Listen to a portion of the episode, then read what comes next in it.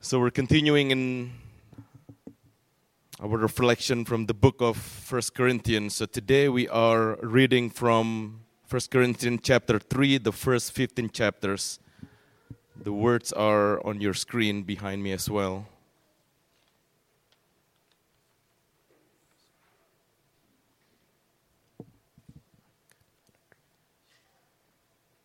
Brothers, I could not address you as spiritual, but as worldly, mere infants in Christ. I give you milk, not solid food, for you were not ready for it. Indeed, you are still not ready. You are still worldly. For since there is jealousy and quarreling among you, are you not worldly? Are you not acting like mere men?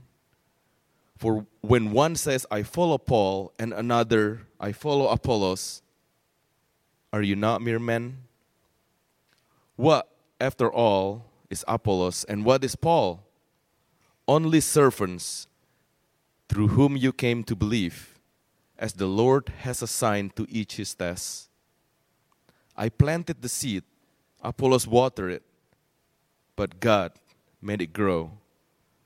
So neither he who plants nor he who waters in anything, but only God who makes things grow.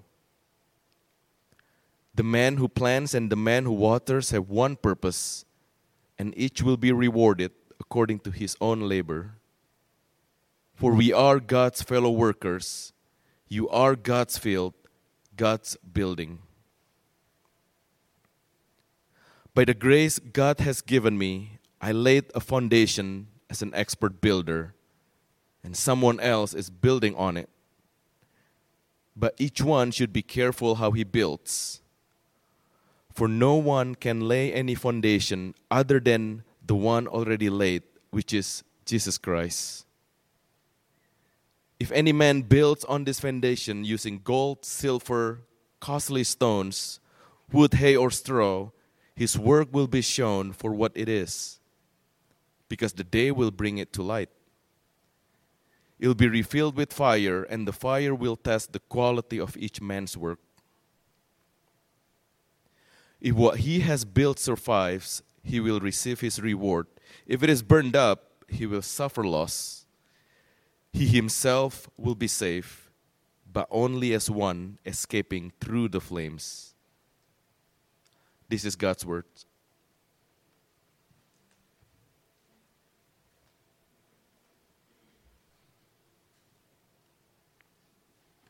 All right. Well, good morning. Let me lift this up.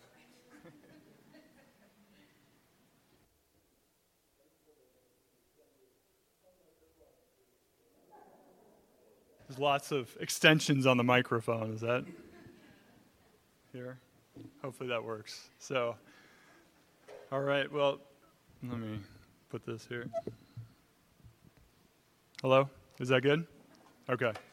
All right. Well, certainly good to be with you all this morning, uh, to be able to bring God's word, uh, to continue on in this book of uh, 1 Corinthians.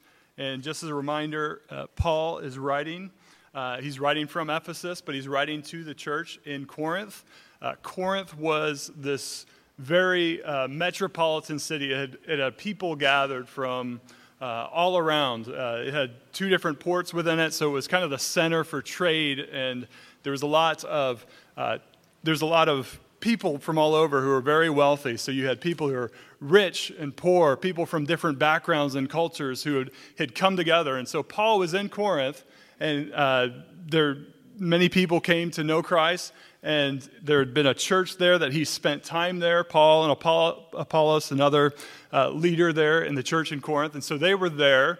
Uh, and now Paul is writing about five years later. He's writing back because he's hearing reports, he's re- hearing dispatches uh, from the church there in Corinth uh, of just a hot mess, I think would be the best term if you want to explain it in, in two words. That the church in Corinth was, was frankly just a hot, hot mess.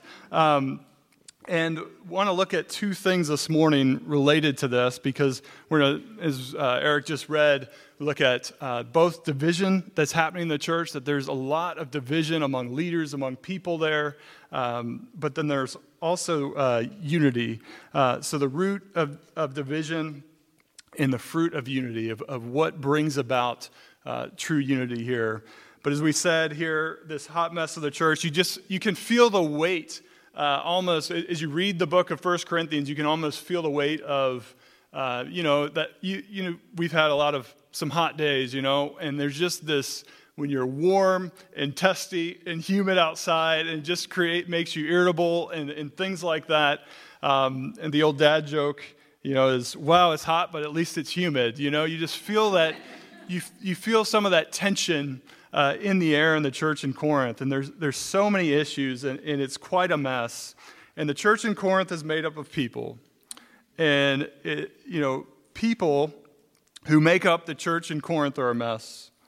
And Paul is right in, into that messiness to, to seek to provide clarity, counsel, uh, rebuke, and restoring, not restoring. Restoring is the work of God, but restoring is that, that sense of continually reminding uh, the people there and ourselves of the goodness and grace of God, of the work of Christ for us in spite of us.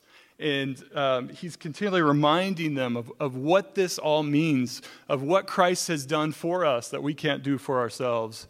And so he's once again saying that. So I think there's a lot to learn from these words.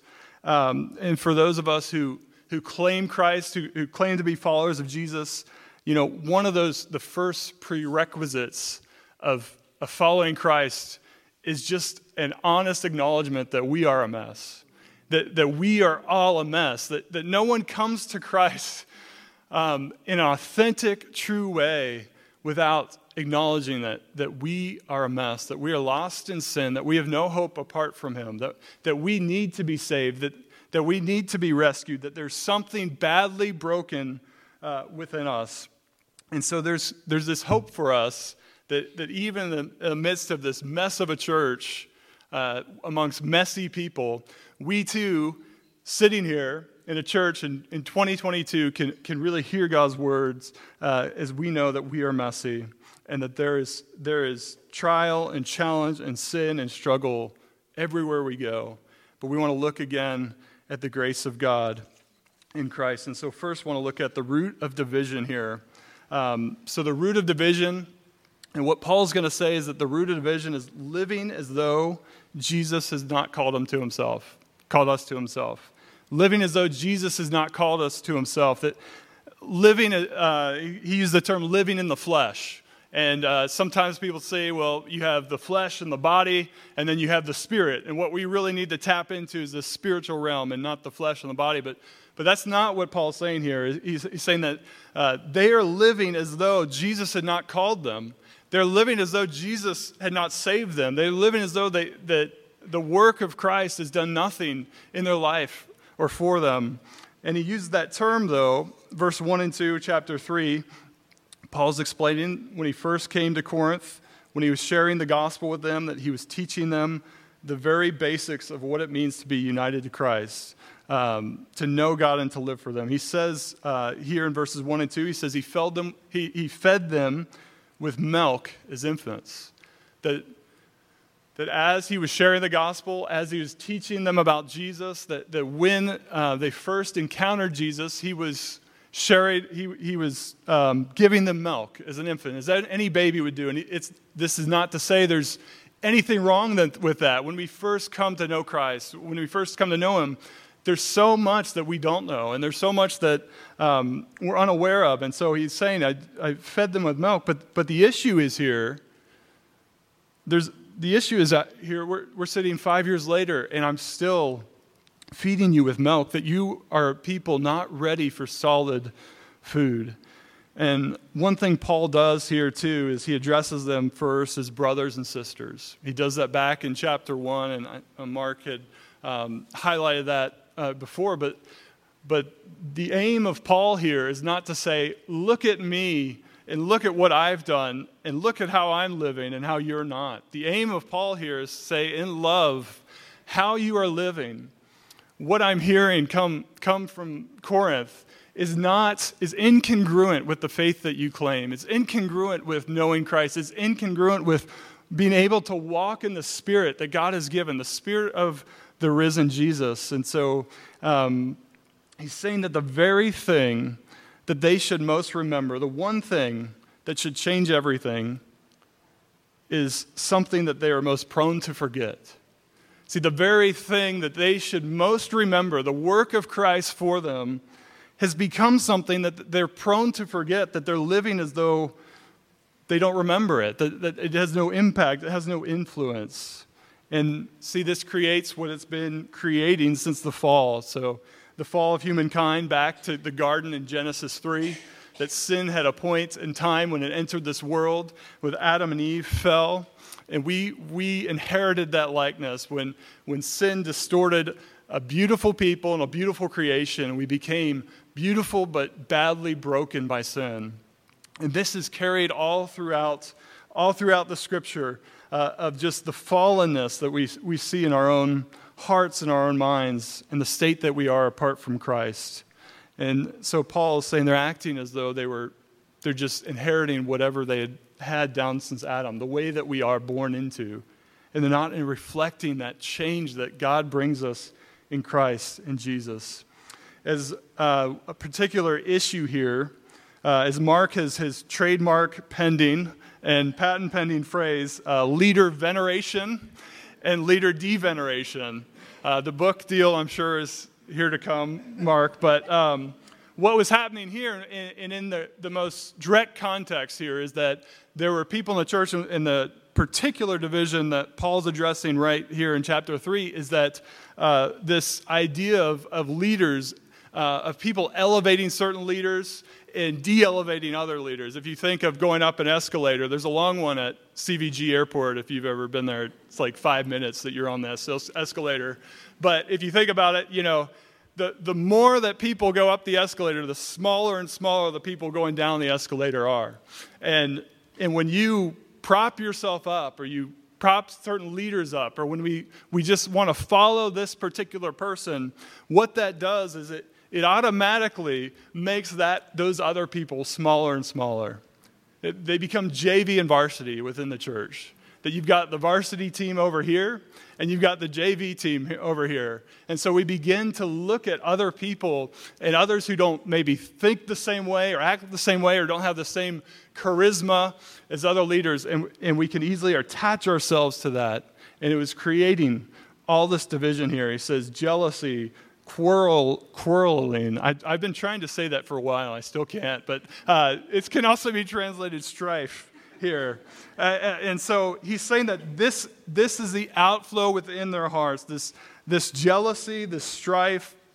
The people there in Corinth, um, they were all about the oratory, the elegance of speech. Uh, if, before there was Netflix, uh, before there was Amazon Prime, Hulu, Peacock, uh, I, don't know what all the other ones are, Disney Plus, before all the streaming platforms, uh, and you couldn't watch, you know, TV and great drama and everything. What, what people would do is they would gather and they would hear these very gifted and dynamic speakers.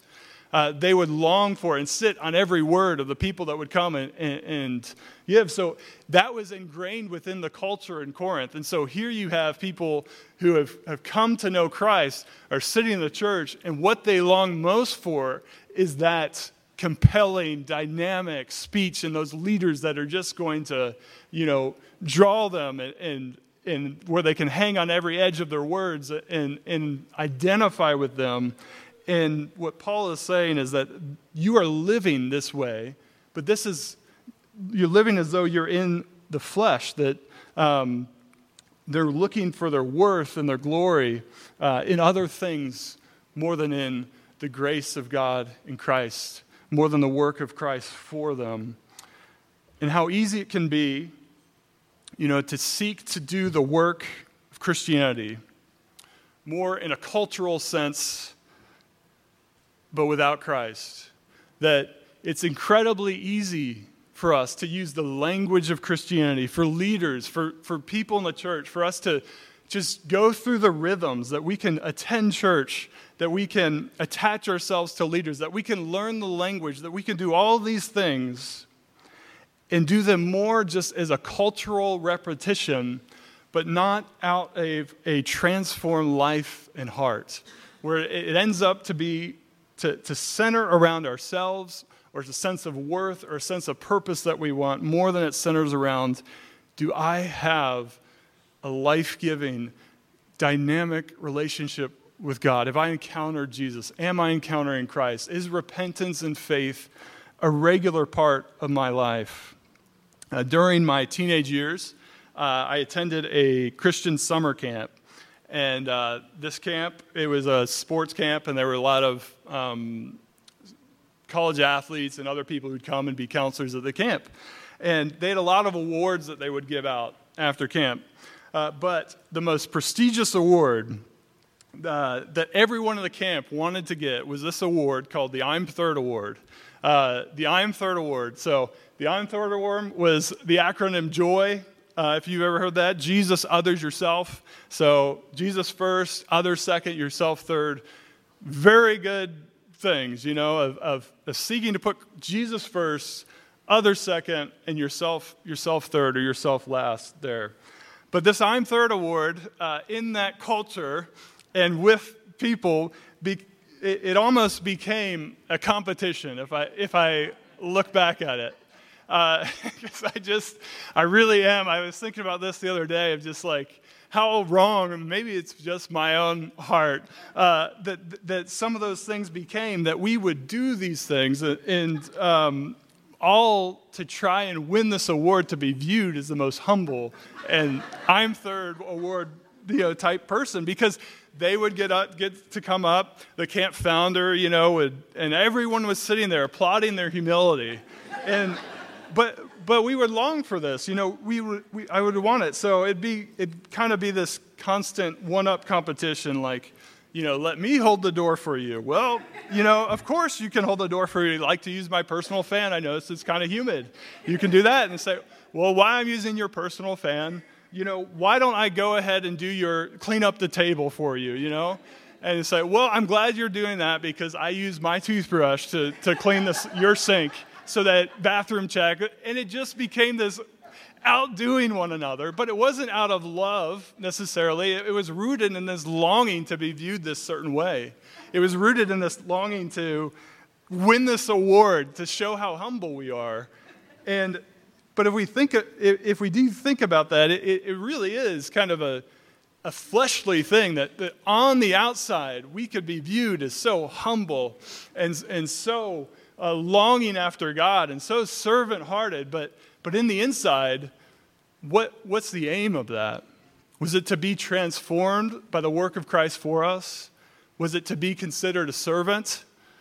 Or was it so that, so that everyone else could view how dynamic and, and humble that, that, that we were? So, this is kind of what he's saying here that there's all this division here in the church.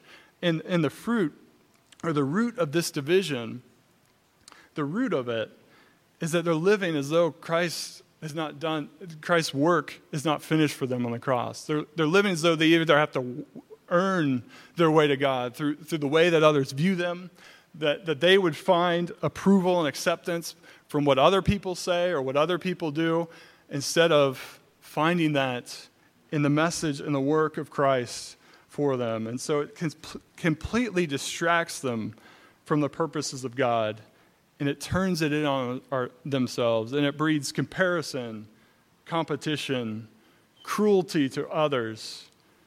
It distracts us from the mission of God and the purpose of God. Uh, Russell Moore, he's a theologian and now he's uh, editor at Christianity Today. Um, there's a recent trend, if you, uh, a lot of people are studying now, just of people leaving the church, uh, especially young people, uh, many, particularly the church in America and, and particularly parts of the American church where uh, there's terms like deconstruction and, and things like that, where, where those that have grown up in the church or those that have been a part of the church or young people have just decided, you know, I don't believe this. I, or, or even that same sense of like, I just don't want to call myself a Christian anymore. And um, a lot of the pushback to that has well been, well, the gospel's offensive by nature. Well, you know, they just they are abandoning the faith. They're they're doing this. And one thing Russell Moore wrote about this particular moment, uh, which I think is applicable here. He said, "If I were speaking every week to people who are leaving because they reject the Trinity or the Incarnation or the bodily resurrection or sexual morality or whatever, I would agree with you." But if people are walking away not because we believe too much for them, but because they don't think we believe what we say we believe, what then? How can the witness of the church be rebuilt? And what he's saying is, all the conversations that he's having, yeah, sure, there's people that say, I just deny the resurrection. I just don't believe in Jesus. But more often than not, a lot of times in this particular moment, especially He's saying that people are walking away not because of disagreement with that, but because they don't think we believe what we say we believe.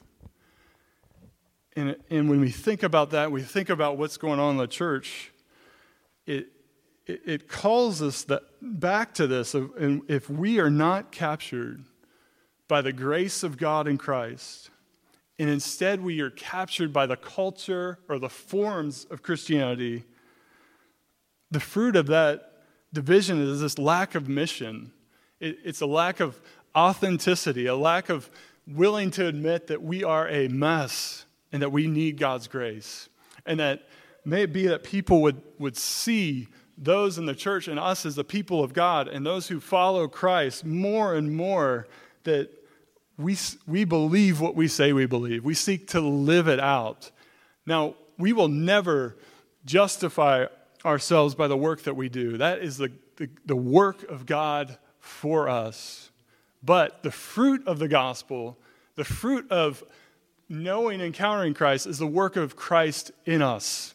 That, that, God, that, that Jesus is at work in our hearts uh, to make us more and more like Him. And so next we see here the, the fruit of unity. So he's going to go on. Uh, and the fruit of unity is the purposes of God lived out among the people of God. The purposes of God lived out among the people of God. Paul writes in verse 5, he says, What after all is Apollos? And what is Paul? Only servants who through, through whom you came to believe, as the Lord has assigned each to each his task. I planted the seed, Apollos watered it, but God has been making it grow. So neither the one who plants nor the one who waters is anything, but only God who makes things grow. See, Paul is refining for them who leaders are, and particularly who leaders are in the kingdom of God. And he's doing nothing but pointing them back to the way that Jesus led. And he's saying, What? Who am I? Who is Apollos? Apollos was someone uh, described in Acts as quite elegant, uh, a man very competent, uh, his elegance. But he's saying, and Paul, on the other hand, was saying, I'm not that great a speaker, pretty much. Uh, I came and gave you Christ, but I'm not, I'm not going to keep you awake all the time. Uh, but, but Apollos was dynamic, but he said, Who is Paul and who is Apollos? They're servants. We're servants. That's, that's all that we are, defined by grace, that, that everything that we're doing is, is what God is doing through us. And so, people, a people who are defined by grace and continually encountering Christ through repentance and faith, through seeking out to root out pride, comparison, self loathing, contempt for others. Christians are to view our investment in others as service towards God. It's, it's God assigned. And so when we look and we think about what has God called us to, what has God called me to, that view of seeking to invest my life into uh, others in the church, into neighbors, to many who don't know Him, and to seeing our neighborhoods and the city and, the, and, and, ultimately the nations, more and more people come to worship Jesus uh, through life of service and sacrifice. Um, that is the fruit of unity the purposes of God lived out among the people of God. It's this call to self forgetfulness that I'm not thinking too highly about myself. Some of the leaders are, But then you have the other side of, of just that self loathing where we just feel like we've got nothing to offer, where we don't get it, where, where we're too, where, where we just think of ourselves so much where we can become consumed that I've got nothing to give. And so it just, it just keeps us um, internal, it keeps us just stagnant instead of entering into the purposes of God, entering into the mission of God uh, with, with the gifts that God gives us through His Spirit. And so this unity here isn't just something contrived just because we believe the, th- uh, believe the same thing. It's a unity that was bought and purchased in the work of Christ for us. Notice how, how he talks about Paul and Apollos. They're, they're each doing different things. One is planting, one is watering, but they are completely united because the ultimate aim, the ultimate goal, the cornerstone, the foundation, as he later says, is the work of Christ for us. The work of Christ for us. And, my, and their longing is, is that through the way that they live their lives, they might see the work of Christ in them. Uh, they might see the fruit of the good news of grace take hold of their lives. And that's the language there that, that unity is not contrived. So, the fruit of unity is this call to the mission of God. He says that we are co workers in God's service. You're God's field, God's building. Um, and this applies, you know, particularly to Paul and Apollos and leaders in the church as he's talking through this, this text, but I think there's also this universal application here uh, towards all of us. And it's, it's just the perspective that they had that, that everything that they did, uh, that the way in which they lived was all, God, was all in service to God. God who gives the growth, God who sustains, God who lives. There's a um, pastor that had, had talked about um, when he had he'd met some people in the, the congregation who were considering coming to this church and uh, he wore a robe during the service and he, he talked about he always wore a robe and they're like why are you wearing a robe during the service you know it's kind of dated uh, uh, to wear this robe and he said because ultimately i'm a talking head and at the end of the day, I want people to know Christ. I want people to know Him and everything else and forget about me. Uh, is I want to lead people to the cross and forget about creating my own following, creating my own eloquence, wanting people to view me a certain way, because if my foundation is on the work of Christ for me, I, I have justification. I am fully accepted. I am fully loved. I am a mess, but Jesus loves me and it's just an illustration there. So um, I don't know if any of you have had surgery. I've had a, a number of surgeries throughout my years, but uh, when you go in, they put the IV in your arm. Hopefully, it's one prick, uh, but if you have bad veins or get the wrong person, it can be five or six, and the IV needles are not the most thin of, of the needles out there. But uh, if you go into surgery, they, they you know, put the, the needle in your arm, and then you've got the anesthesia that comes, and they take you back in the room, and you start to feel really woozy. Then you see all these lights come on, and sometimes they're like moving you around, but you're not really sure what they're doing. Uh, and then someone comes and says, you know, count back to count down from 20. At least that's what and I just start counting, and then all I can remember is like 19, and then then, then you wake up. But you're in surgery. Your life is completely dependent on these people. You're, I mean, you are asleep and they are opening your body up uh, and working on it. And then you wake up. And, but, but after that, we're not going back and, and talking, you know, when we talk with a doctor or talk with a surgeon or something, you're not saying, oh, can I, can I go see that breathing machine that you used? Uh, that, that was helping sustain me. Can I just go look at it? I just want to thank it. Uh, you know, I just want to give praise where it's due with, it, with that thing that was keeping me alive. You know, you're not saying, can I see those instruments that were, you were using uh, to help, uh, you know, stitch me up and everything? Because what, what you are saying is that there are instruments used but those instruments used are towards the purposes of God. And it's the skill of the surgeon, it's the skill of the anesthesiologist there that is making everything go, that is making those things use. And God is giving us, he, we get to be part in his mission, But what Paul is saying here is, I'm just a servant, I'm an instrument. I'm completely replaceable. You don't need me. What you need is Christ. And when we approach our world, when we approach those who don't know Jesus, when we approach our neighbors and our coworkers in that way, it, changes our whole attitude towards them. We're in humility and love and service. Uh, we want to make much of Jesus and we want to seek to model him there. And Paul says that this is all of grace. It's the unmerited favor of God. Verse 10 By the grace God has given me, I laid a foundation as a wise builder, and someone else is building on it, but each of you should build with care, for no one can lay any foundation other than one already laid, which is Jesus Christ. Um, you know, there's not a single command in these verses until we get to verse 10.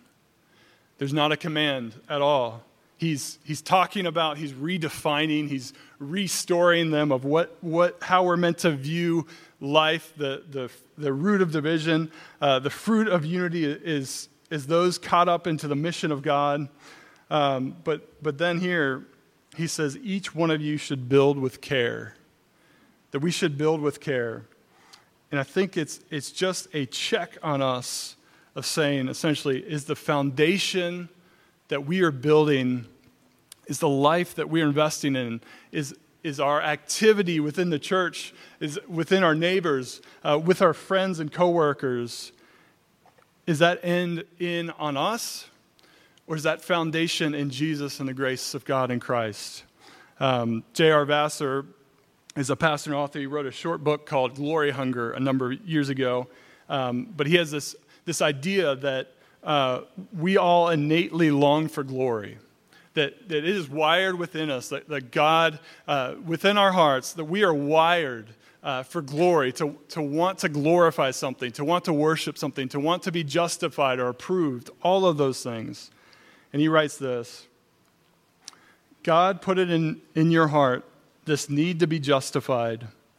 And until you're able to stand before him justified with the verdict of fully loved, fully accepted, you will never be truly free from the courtroom of human opinion until the opinion of the one who matters most actually matters most to you. You will never be free from your unrelenting glory hunger.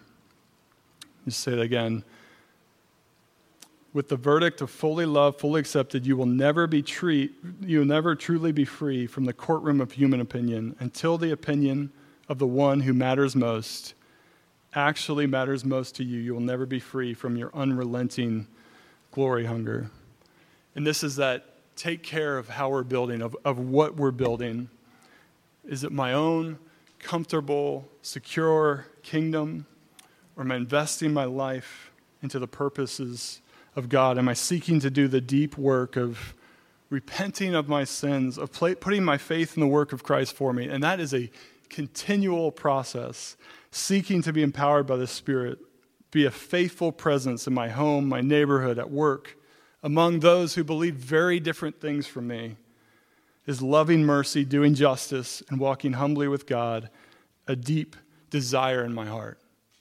These are the questions we're meant to continually ask ourselves, and, and he's calling them back. He's restoring them, restoring them back to this. At, at the heart of it if my, the foundation of everything that I'm doing is not Christ and Him crucified, Him risen from the dead for me, I'm missing the whole point. At the final day, verse uh, 15, the day of judgment, our work will be tested with fire. Uh, verse 15 is, is one of those verses in the Bible you can read and read all about and read other people's what people have said about and still be like what does it mean? Uh, and i think if anyone says it for sure means this uh, they may be not as authentic on, on that. But verse 15 there are some things that are clear but, but there is just some mystery on, on how this all works out. But what paul is saying is that these are very real christians in the church in corinth and he's not saying there's two types of Christian the carnal Christian and the spiritual Christian. That's been taught a lot in different places. He's not saying that. He's saying it is inconceivable to be a Christian and to live as though uh, to live as though the world is, you know, that makes no difference in your life. Those two things are, are completely incongruent. But he's saying at the day of judgment, what will stand, what we know is clear from the text, is the things that we attempt to do for God that have their end in ourselves will be burned up. And the things in which we attempt to do, God, do for God that are Christ's work within us, they will last. So the things we attempt to do for God that have their end in ourselves will be burned up as hay, wood, and straw is. And the things that which we attempt to do for God that are, that are Christ's work in us, they will last. It's gold, silver, precious stones. It's a reference back to the temple and Solomon uh, with, the, with what the temple was built. So, the Great Commission of Jesus, Matthew 28, uh, before he ascends to heaven after he's risen from the dead, uh, he says, All authority in heaven and earth has been given to me. Go therefore and make disciples, baptizing, teaching them to obey all I've commanded, baptizing them in the name of the Father, the Son, and the Holy Spirit. Then he says something else. Do you remember what that is? He says, And behold, or lo, I'm with you always, even the ends of the earth. And the bookends between the mission of God, of what we are called to do, God calls us into his story is all authority in heaven and earth has been given to me. I'm the risen Christ, that all of history is being restored and redeemed. Everything that was lost at the fall is being restored. And I'm building my kingdom. And he says, the work we're to do to go and to make disciples to, among all nations and all peoples, that is rooted in the fact that Jesus is Lord, that his work was for us. Then, but then he says, Lo, I'm with you always, even the end of the age. And that's just an acknowledgement that he is sending his spirit, that God empowers us, that we don't have to work it up on our own doing, that his spirit is present. And Paul uses this language again and again in the Galatians. He talks about walking in the spirit, he talks about the fruit of the spirit that, that the work of God in us is more and more love, joy, peace, patience, kindness, goodness, gentleness, faith, self, uh, self-control, faithfulness. All of these things are meant uh, to be the way in which God is at work in us. So, the root of division is rooted in the flesh, and it, it, it distracts us from the mission of God. And the fruit of unity is, is the people of God living for the purposes of God. Let's pray. Father, we thank you for your word to us. We thank you how you remind us again and again of that call back uh, to Jesus, you being the foundation of our lives, of our, of our faith, uh, of our work, uh, of what we do as we gather. And uh, we pray that um, we'd continually remember that that you would stir in us a desire to see ourselves more and more as servants and acknowledge that God is you who causes the growth, that you who is mighty to save. And would you make us as a people, as a church, ones that long to see our neighborhoods and the nations uh, transformed by your grace, empowered by your Spirit. In Jesus' name, amen.